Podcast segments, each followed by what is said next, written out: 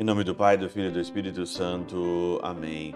Olá, meus queridos amigos, meus queridos irmãos, nos encontramos mais uma vez aqui no nosso Teoses, nesse sábado, hoje dia 5 aqui de fevereiro, Viva de Coriezo, Pericor Maria, essa quarta semana nossa aí do nosso tempo comum. O evangelho de hoje, de Marcos, no capítulo 6, versículo de 30 a 34, relativamente um evangelho até pequeno, ontem o evangelho foi bem grande, contando a história de João Batista, né, como João Batista perdeu a cabeça né, por uma emboscada, por uma história homicida que armaram para ele, movida pelo pecado que tinha uma, que tinha uma consequência, teve uma consequência social, a morte do inocente. Hoje, então, depois disso tudo, o Senhor, então, é, chama os seus discípulos para um lugar deserto para descansar um pouco. A realidade, esse descansar um pouco é um retiro na realidade, que o Senhor já queria fazer com eles. Depois de todos os acontecimentos, né?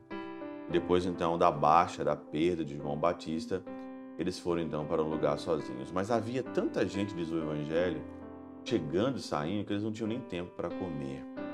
E aqui o pseudo Jerônimo é, tem um comentário assim, gente, que às vezes eu paro e penso, meu Deus do céu, só uma pessoa mesmo que estava na, numa, na sexta, na sétima morada, para ter uma visão tão profunda do Evangelho como os santos tinham, como os padres da igreja tinham.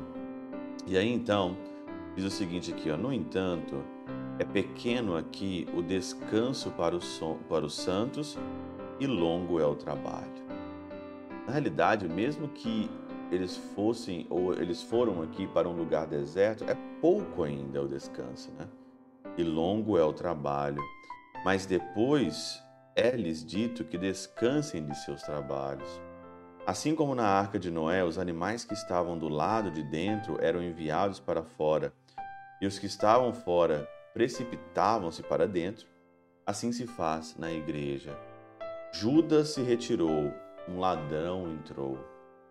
Mas enquanto na igreja alguém se afasta da fé, não há descanso sem aflição.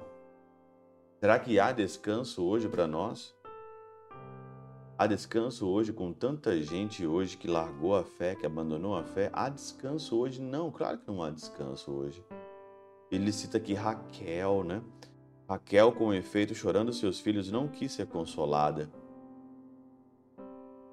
Nós que estamos nessa empreitada de pregar a palavra, quando a gente vê uma pessoa fora da igreja, a gente fica aflito e não tem descanso mesmo de fato. Não tem descanso. Quando alguém se afasta da fé, não há descanso sem aflição. A gente não quer ser consolado. Com efeito, não é este ainda o banquete em que se beberá o vinho novo, quando se cantará um canto novo para os homens novos, quando este homem mortal se reveste, se revestido da imortalidade.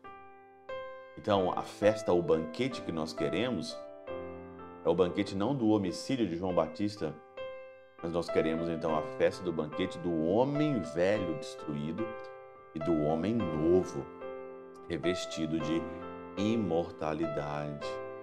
Enquanto tiver tantas pessoas ainda longe da fé, afastado da fé, não há descanso sem aflição. Não há descanso sem aflição. Quem hoje busca o céu, quem busca as coisas eternas, quem luta contra o pecado, quem quer viver uma vida certa, não tem descanso sem aflição. Não tem. A gente descansa, mas na realidade a gente não está descansando. A gente está descansando, mas tem muita coisa para fazer. Santo, aquele que está nesse caminho, descansa pouco, porque longo é o trabalho, longo é o trabalho, e esse trabalho vale a nossa vida. Pela intercessão de São Chabel de Mangluf, São Padre Pio de Peltrautina, Santa Teresinha do Menino Jesus e o Doce Coração de Maria, Deus Todo-Poderoso vos abençoe. Pai, Filho e Espírito Santo desça sobre vós e convosco permaneça para sempre.